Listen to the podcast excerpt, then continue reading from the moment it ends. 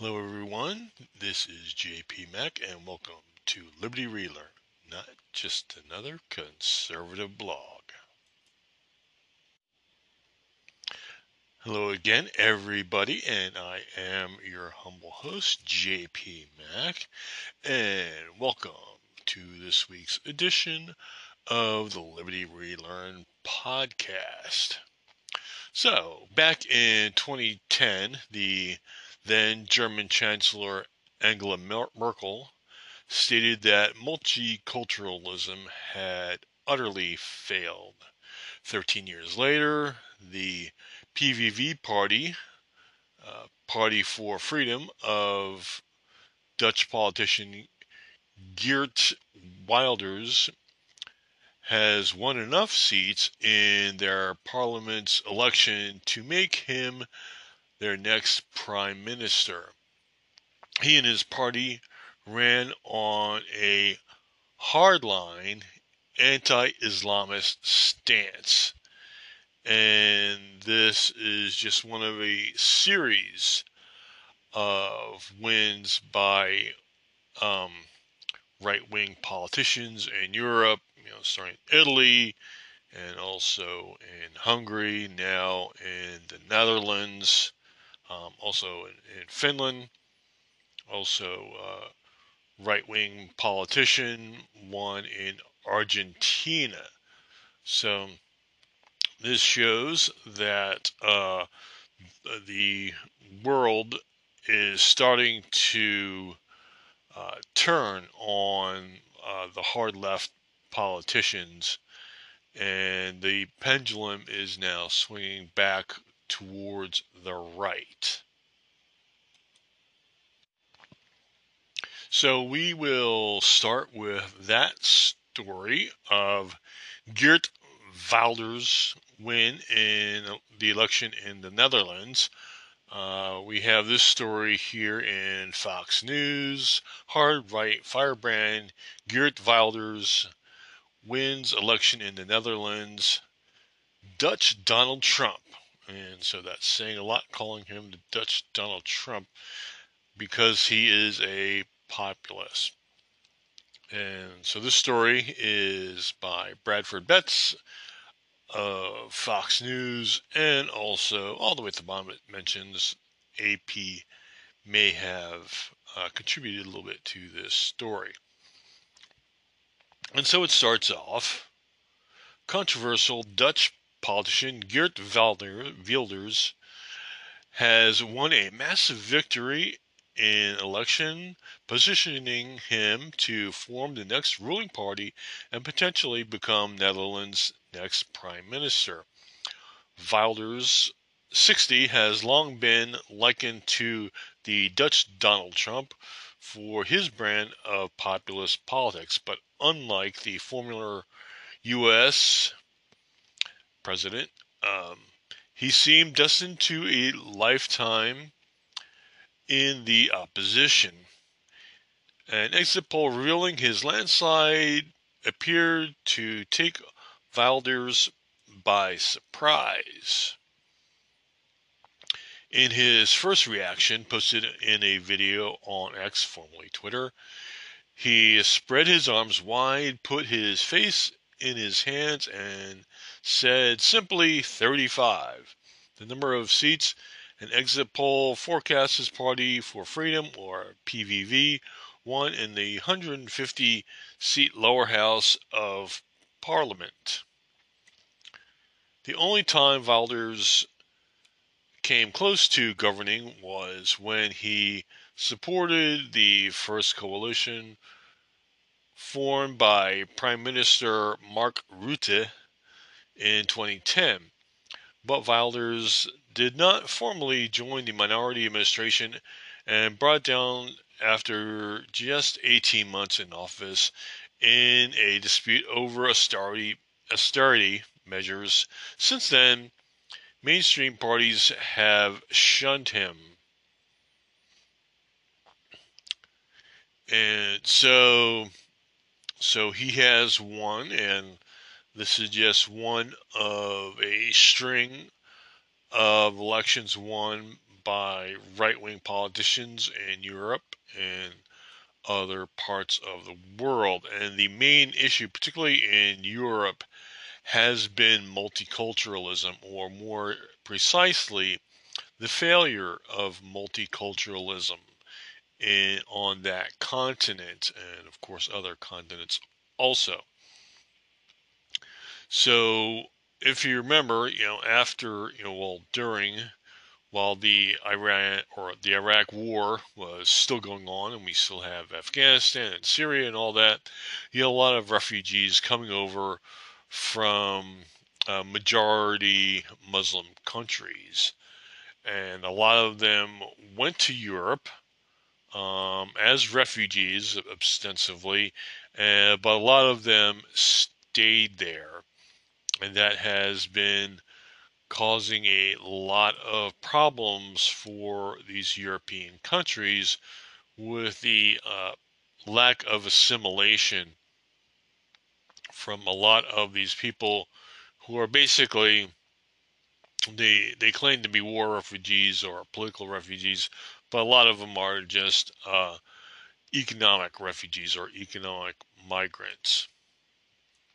So they come to Europe and that has been a very sore spot with a lot of Europeans in recent years. And so this election in the Netherlands is just the latest of a string of countries that have rejected uh, leftist policies, particularly uh, mass immigration. And of course, um, Wilders had um, his party, P- PVV party, uh, ran on a basically pretty hard line uh, anti Islamist um, um, plank or um, platform. So, and he ran before, and of course, with limited success. So, but his party won big this time. Also, it's also worth noting that uh, the Dutch Farmers Party, um, I forget what they're called, the Pro Farmer Party, also, I believe, won a lot of seats. So, the Netherlands is apparently starting to reject the leftist and the globalist aims of uh, basically that are common or have been common in Europe since the uh, early 2000s. So we'll see if this uh, represents the just the beginning of a tidal wave of right wing um, wins in politics in Europe. Um, so, and farther down in the um, in this article, um, basically it says uh, the the PVV wants to form a fantastic p- position with 35 seats that can totally no longer be ignored by any party. Cooperate cooperate with other parties, he told cheering supporters at his election celebration in a small bar in a suburb of The Hague. Wilders' incendiary rhetoric against Islam has made him a target for extremists and led him to living under round the clock protection for years. He has appeared in court as a victim of death threats, vowing never to be silenced, he has moved from one safe house to another over nearly two decades.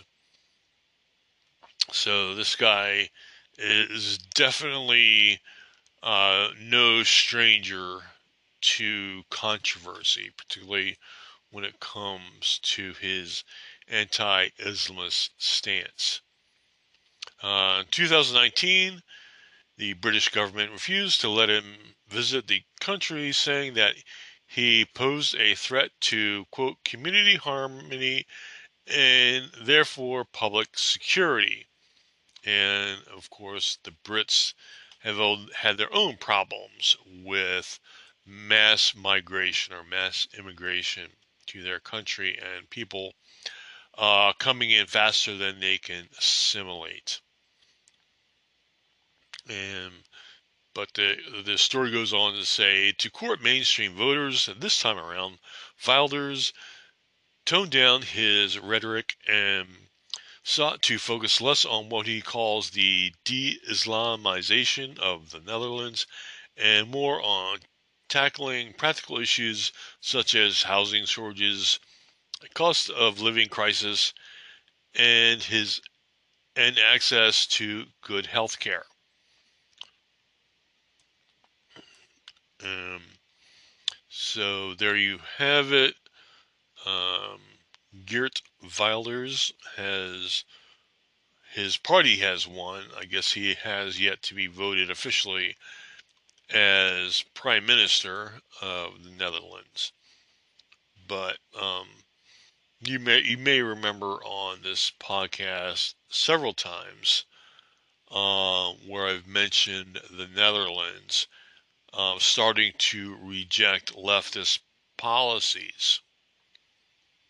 One of the main leftist policies that the Netherlands has faced and has been subjugated to has been the destruction of their farmland. And that was the policy of their government um, to get rid of farms, um, basically regulate them to death. And so, basically, similar to what happened with Sri Lanka when the uh, World Economic Forum uh, and the World Bank interfered with their affairs. Um, so, as Sri Lanka gave up regular farming in the name of um, a higher ESG score. And so they basically destroyed their agricultural sector and plunged their country into chaos. And something similar was in the midst of happening in the Netherlands. And so I think this hopefully will build a coalition of interests and parties that will stop the globalist uh, attack on their country.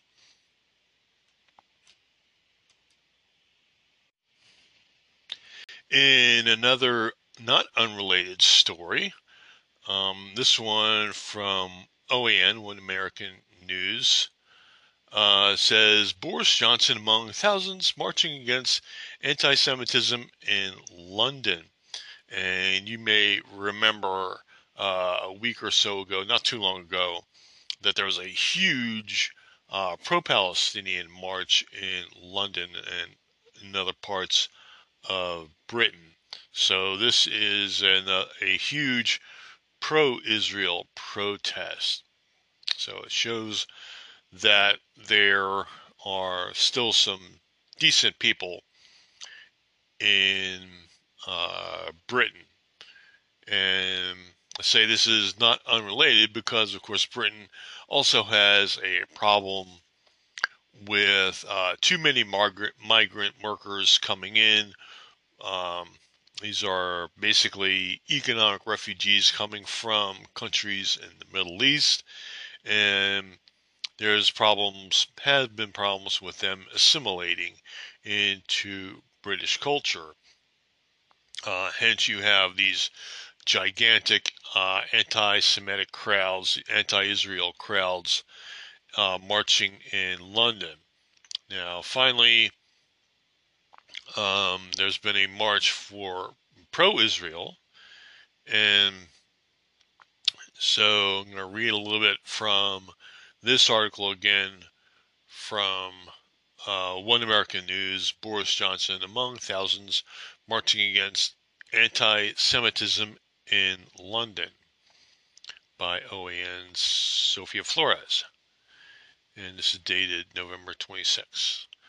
Uh, thousands of people gathered in the streets of London to partake in a march against anti Semitism.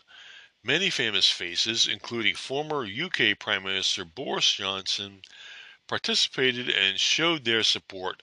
On Sunday, more than 100,000 people turned out to the largest protest against anti Semitism in London since 1936, so just before uh, the outbreak of World War II. Johnson was uh, joined by senior government officials to express solidarity with the Jewish community. It says, quote, it's very sad that this march has to take place at all. What we are all doing here is showing solidarity with Jewish people, and that is necessary, he said. Uh, he also said, uh, since October 7th, there has been a very peculiar response from many parts of the world, including, I am sad to say, in London, which we've seen in this reemergence of anti Semitism and the failure to focus on the appalling terroristic events of Hamas, Johnson continued. Whatever the rights and wrongs and whatever Israel has done or is doing, I think that the anti Semitism we seen, have seen in some of the marches around Europe has really confirmed for me the absolutely human necessity for Israel to exist. And I would agree with that. Um, then the uh, article goes on to state how there's been a huge rise, uh, oddly enough, since October 7th in anti Semitic crime and uh, crimes, I guess, hate crimes against uh, Jewish people in Britain. And mentions that the pro Palestinian rally that happened uh, drew tens of thousands of people, and they're causing for a permanent ceasefire in Gaza, of course, basically rewards Hamas for the brutal slaying of the Israelis on October 7th which, by the way, um, so Israel has agreed to, I think it was a five day ceasefire that's underway. And so uh, Hamas or the Palestinians agreed to uh, release so many uh, hostages each day of the ceasefire, up to a total of 50. So, that, by the way, is what's going on there. Um, uh, getting back to this story, the UK has really been kind of inundated with um, refugees, mainly economic, from the Middle East for the better part of 15 years. Again, a lot of it started in early 2000s with the invasion of Iraq and Afghanistan. And then when the war heated up in Syria, they saw a lot of people coming over from uh, various countries in the Middle East, particularly, I guess, Syria. Um, and since, but they've fled those countries, but they've wound up in places like Sweden and Britain and France and Germany and also, of course, the Netherlands. And so they haven't really had a very great record, apparently, of assimilating to the culture. And a lot of them are, are it's basically in Britain, um, the understanding is that these are basically uh, economic refugees. Um, these aren't people who, um, in every case, would have would be persecuted in their home country. Um, maybe some of them would be.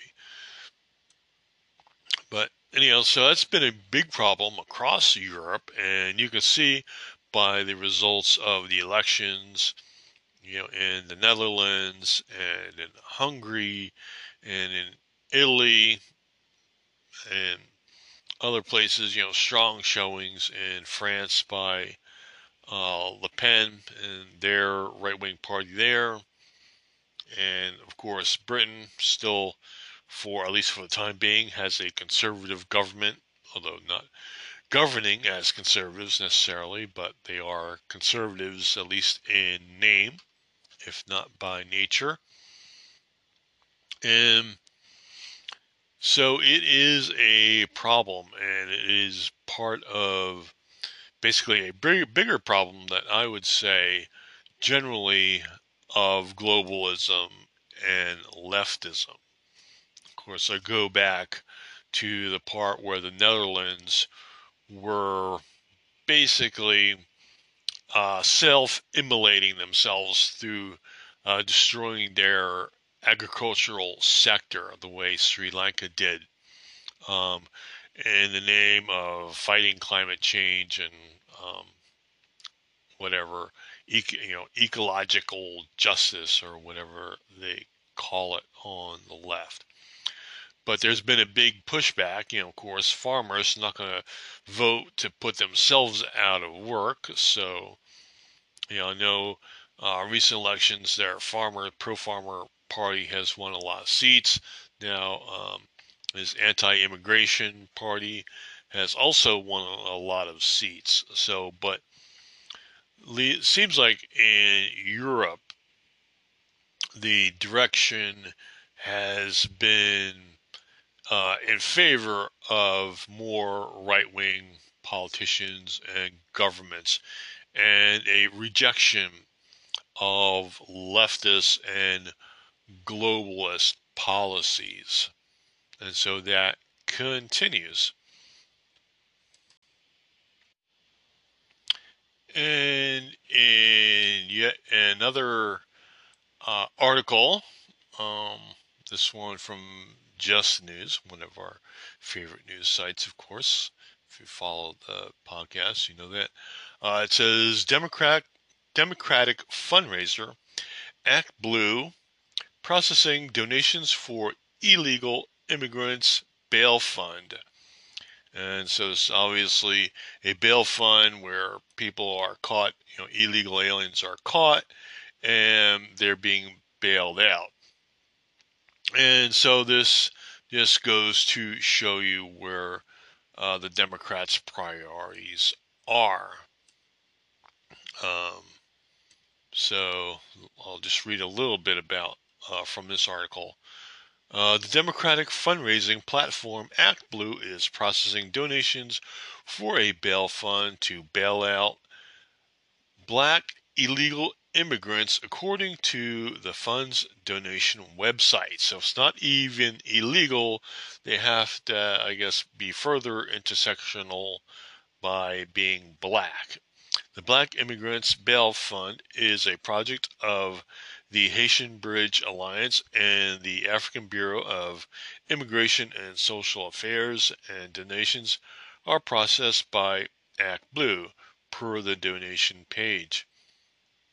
The groups provide free assistance and relief to black immigrants in pursuit of liberation and justice with the goal of ending the mass incarceration of black immigrants and level the playing field of equity in due process, transforming one life at a time according to the donation page.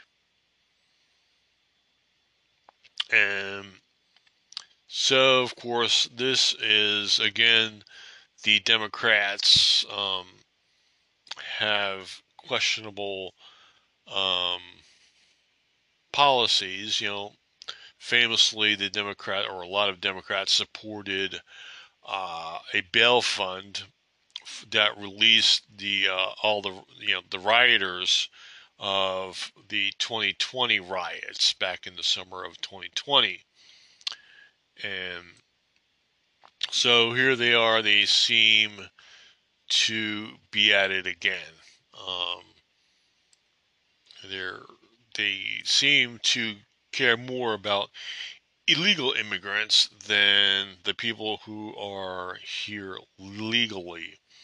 Um, so They are a very pro illegal immigrant party.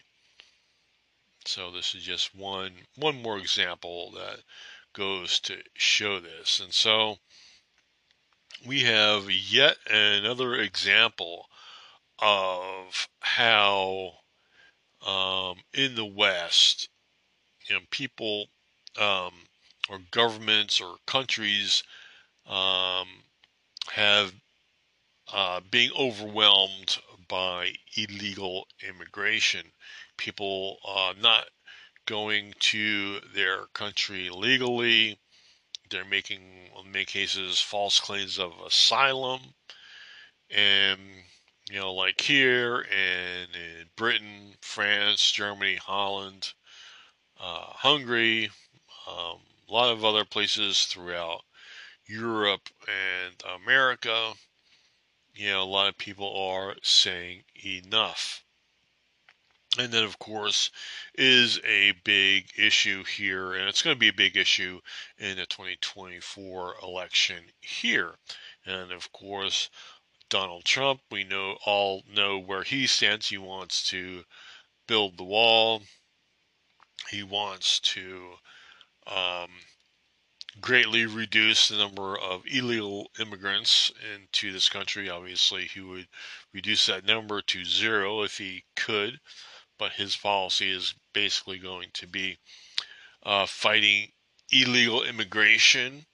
Um, safe to say that he's going to want to finish building the wall and also uh, deport illegal immigrants. You know, they're not just going to catch and release them into the interior of the country like they are now. Uh, we'll go back to the policy of uh, stay in Mexico while your asylum claim is being adjudicated. And that was a pretty good policy. It worked pretty well during the Trump administration. And of course, things went off the rails as soon as Biden was elected.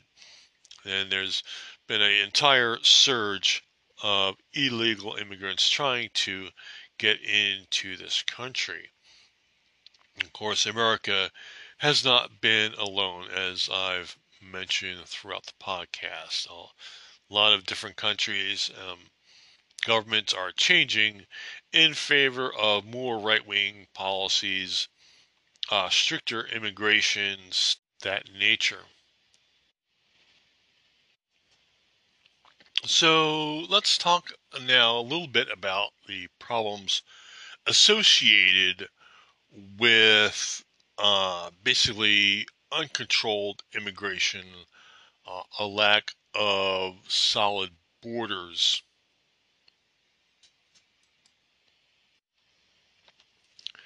So let's talk about some of the pitfalls of uncontrolled immigration.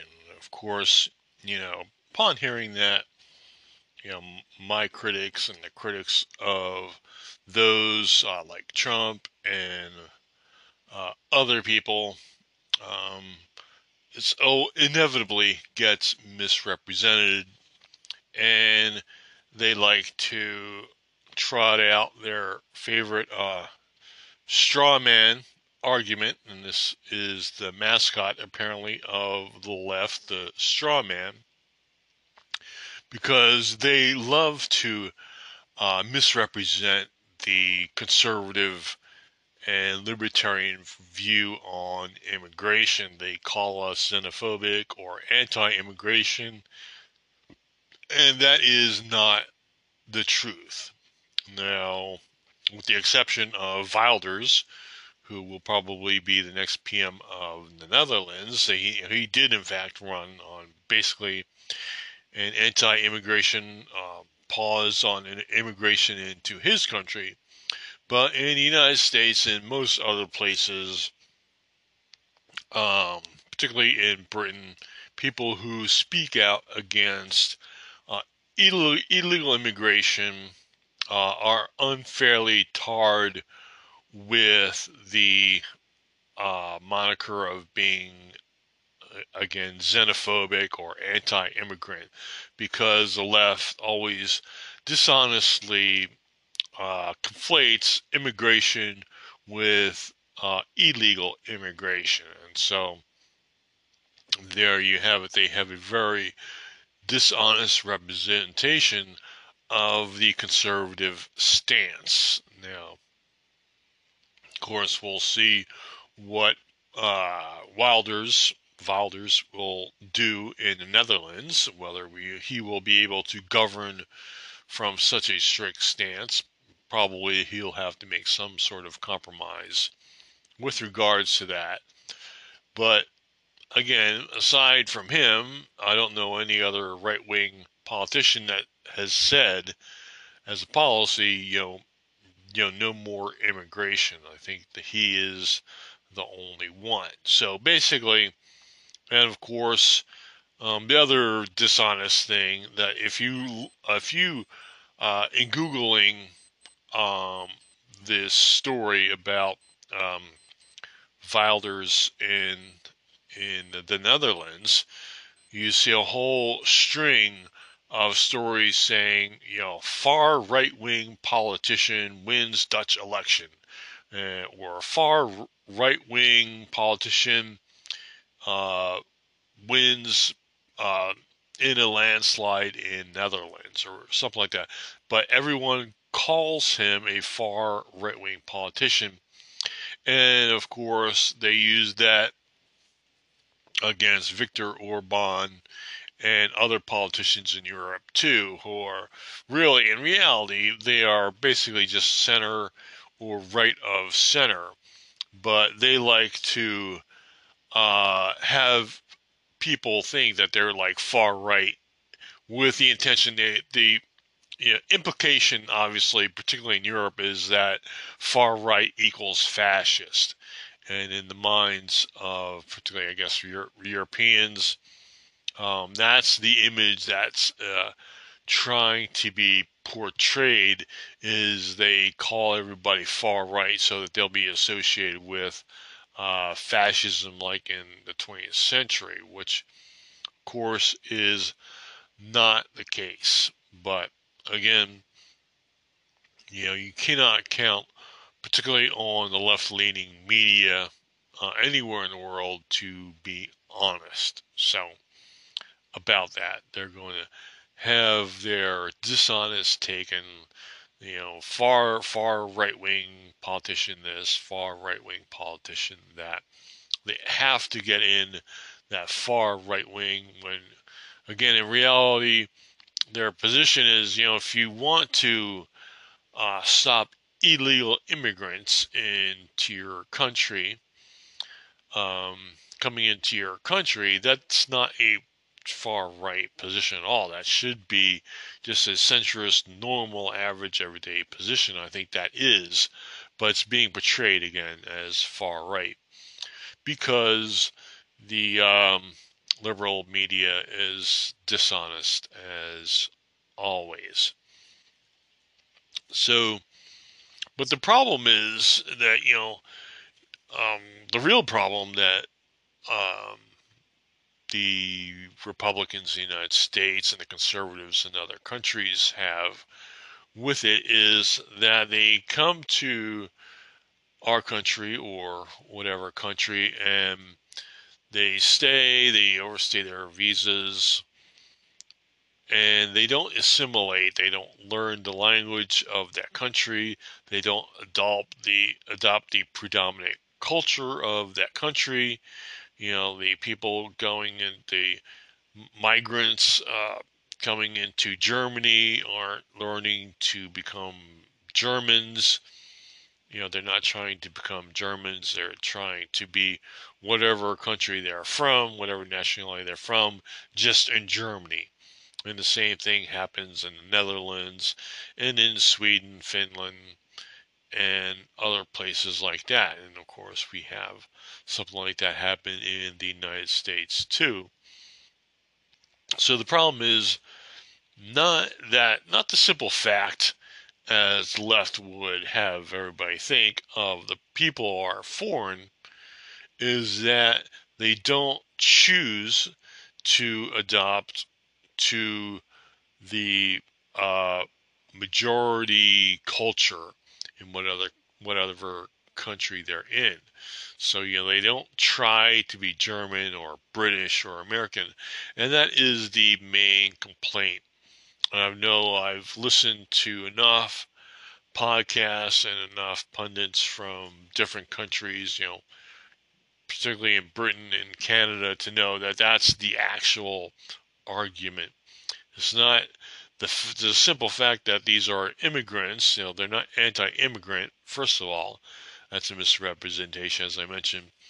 They're anti illegal immigrant or uh, anti bringing in too many refugees faster than the culture can assimilate them, faster than they can learn the language and adopt the customs of their new country. They're trying to reproduce what they had in their old country in their new country just with better jobs. That's basically what the main complaint is. And of course, when these people come in, they are in fact taking jobs from people, particularly on the bottom rungs of the socio-economic ladder. That's just a fact. They don't have a lot of skills. Some of them do, but they don't speak the language. They don't have the same level of education in many cases.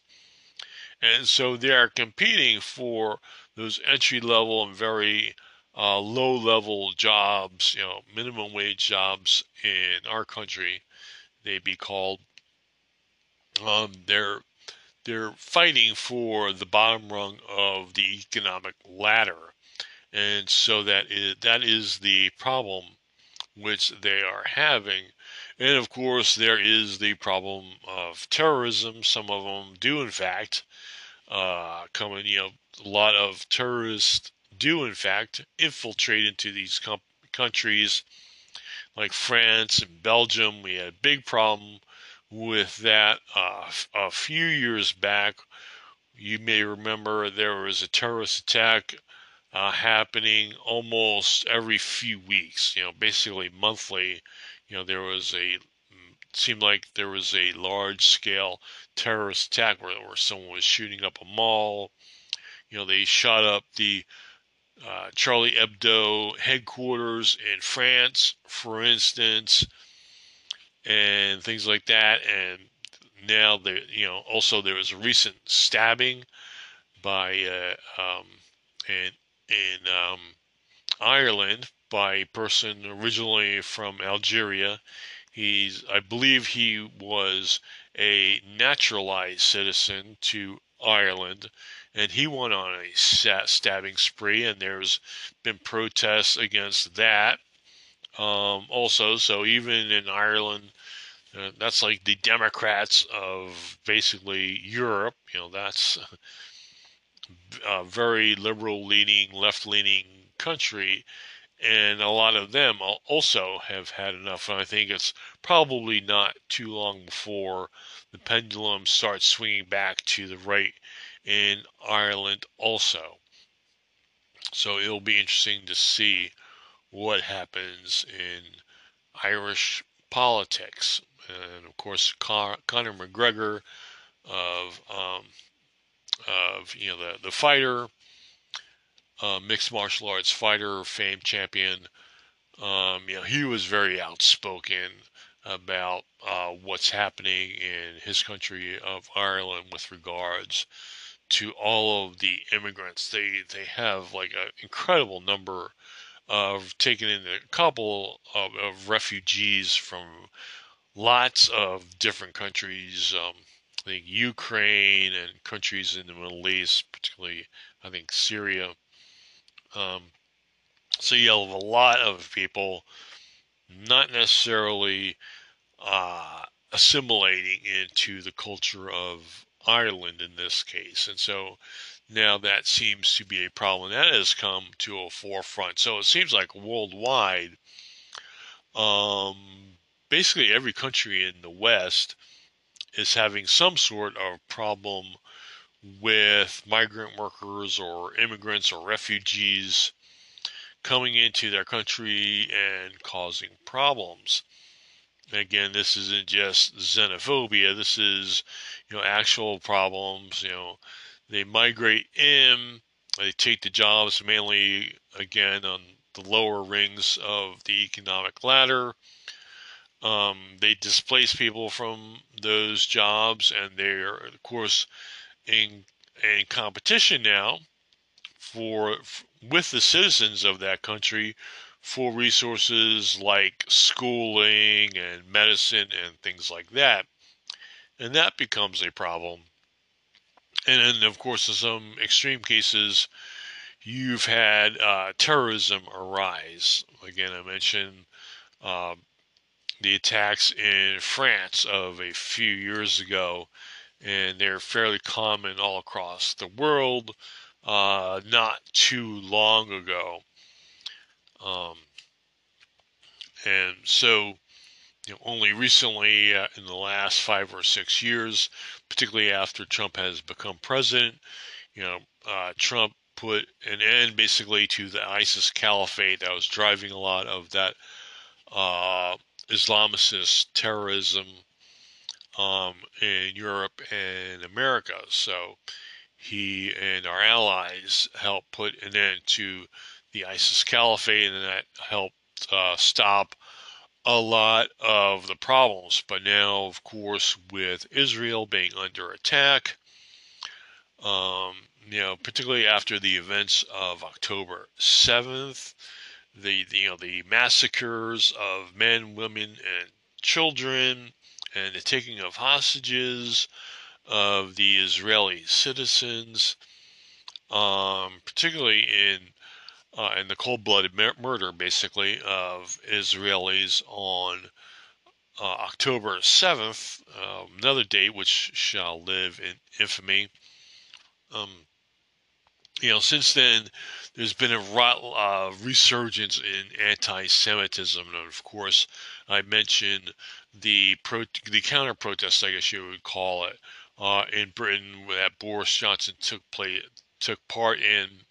Um, about hundred thousand people marched through the streets of London and protest against anti-Semitism. So it's a little bit heartening to see that and see that there is a pushback, and I think the uh, we may find I think in um, the not too distant uh, future, the historians would say this was a turning point, and basically the attack on Israel on tips, uh, October 7th, 2023, was one of those turning point events where you know you had people uh, marching in the streets of Australia and places in Europe, particularly in Britain and the United States, and you have people on college campuses marching in solidarity, not with the Israelis that were attacked, but with their attackers, the Palestinians uh, and Hamas, who carried out all of these uh, attacks and atrocities. Um, so it, is good. I think that is a bridge too far, even for a lot of traditional leftists, a lot of uh, maybe more people who are left leaning or liberal. I want to say more than leftist. Um, liberal people, um, that's a bridge too far for them, and you know they're not on board with all the anti-Semitism that they see in their ranks, and so even some of them are speaking up against them, and so that's good to see. It's good to see um, this, these demonstrations. We just had one uh, in Washington D.C. I think there's been several. You know, New York City. I think too. Uh, pro-Israel demonstrations. I think that's a good thing. That's a sign that there are still people out there with some sort of moral compass that works, and that there's a line that even some liberals will not cross. And of course, you know, what happens with regards to the massacre of the Jews in, in and around Gaza uh, in Israel um, you know, that was a bridge too far for many of them.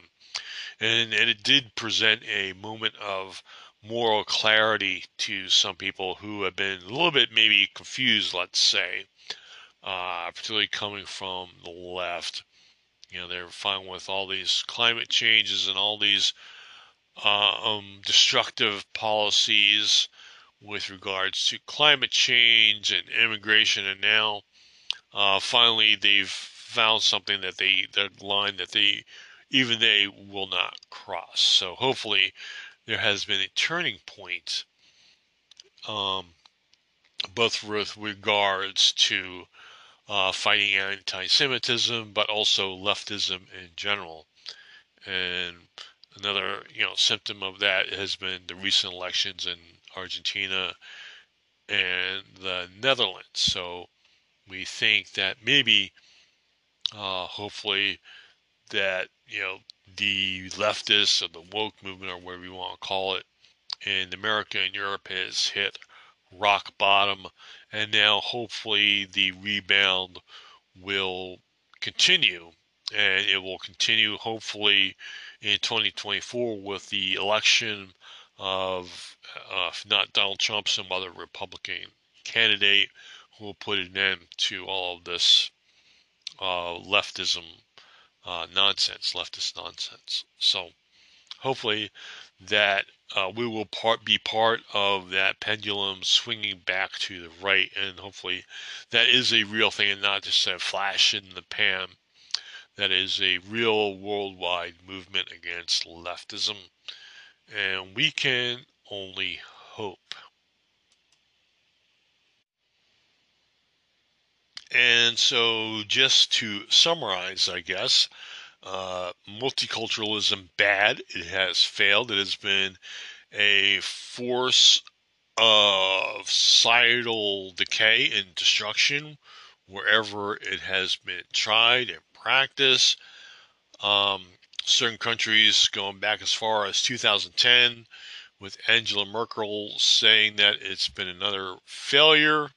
Um, now that sentiment is spreading to various other countries in Europe, and now the political cycle is catching up to that populist sentiment. And because multiculturalism again is a one of many, I would say, destructive leftist, um, I don't know, uh, positions or um, whatever efforts uh, again, with then tie that to uh, mass immigration, much of that illegal, and the destruction of national boundaries and the dissolving of borders, particularly in America. Um, it's caused a lot of problem, but that's only one of the many problems that the um, the left has produced course, there's economics, you know, out of control spending causing mass inflation and uh, that sort of thing. You know, we have that, and we have critical race theory being taught in schools. Um, you know, they'll, they'll say that it's not being taught, but of course it is. Some form of it is being taught in schools, and we're, you know, certain states are pushing back uh, against that in the United States, and you're starting to see a reduction. People, uh, different companies, corporation, uh, greatly reducing their DEI efforts and um, on you know that front, reducing the money, the amount of money they're spending on DEI initiatives. And so that is another sign that um, people are starting to reject the leftist narratives and hopefully are are returning to something like common sense. And that doesn't mean you're xenophobic or homophobic or Islamic phobic or any of that nonsense. You know, none of those uh, straw men that the uh, left likes to trot out um, regarding you know xenophobia or whatever, we're anti-immigrant or whatever. That's all nonsense. It's basically well, it is lies. Um, but people believe it. Um, but now I see people are starting to feel uh, the destructive nature of some of these leftist policies, and they're starting to figure out that hey, um, it's the same people wanting this mass immigration as wanting to spend all the money on social programs and who want you know endless wars and all that sort of thing. They're starting to tie it all the the destruction of the agricultural sector and those sort of things, and pitting people black against white and male against female and immigrant against uh, native and, and stuff like that. A lot of them are finally tying all of those things to the left where they belong.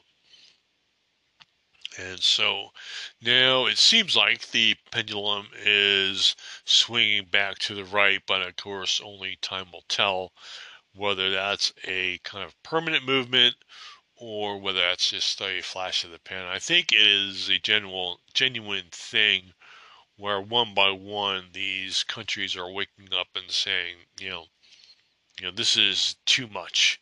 You know, we've taken this too far. Now it's time to go back the other way and try uh, more conservative leaders. So that is what's going on. And so now um, we are at the end eh, of Thanksgiving weekend of 2023. So hopefully everybody had a great Thanksgiving. I know we have plenty of to be thankful for, even in this uh, crazy messed up world of ours. There's still plenty to be thankful for. At least we have some avenue of ability to control our, our own destinies, at least so far. And of course, people in the Netherlands and other places are uh, exercising that control. So hopefully, this podcast and information that you get on this podcast is one small drop in the bucket of that goes toward your education or learning about these things, learning why uh, conservative is um, good, for lack of uh, you know maybe to oversimplify, and leftism is bad. Why things like multiculturalism is bad and stuff like that. Maybe this podcast helps you learn about these things and think about these things in a way you maybe haven't before. So hopefully, and if we do, if I if I helped in some way um, uh, that's great. That's something I'm thankful for is to at least have some avenue of putting out this information. So again, we have plenty to be thankful for, and but you know, being thanks or giving thanks, having gratitude is not just something for one day a year. It's something that we need to do every day uh, year. And so I am thankful for you watching and listening and following the Liberty Relearn podcast, uh, LR Podcast, at LR Podcast on GETTR, uh, Liberty Relearned on Facebook, and libertyrelearned.com online. So I thank you for watching and listening and following. And please like and subscribe. And until next time, stay healthy, happy, and free.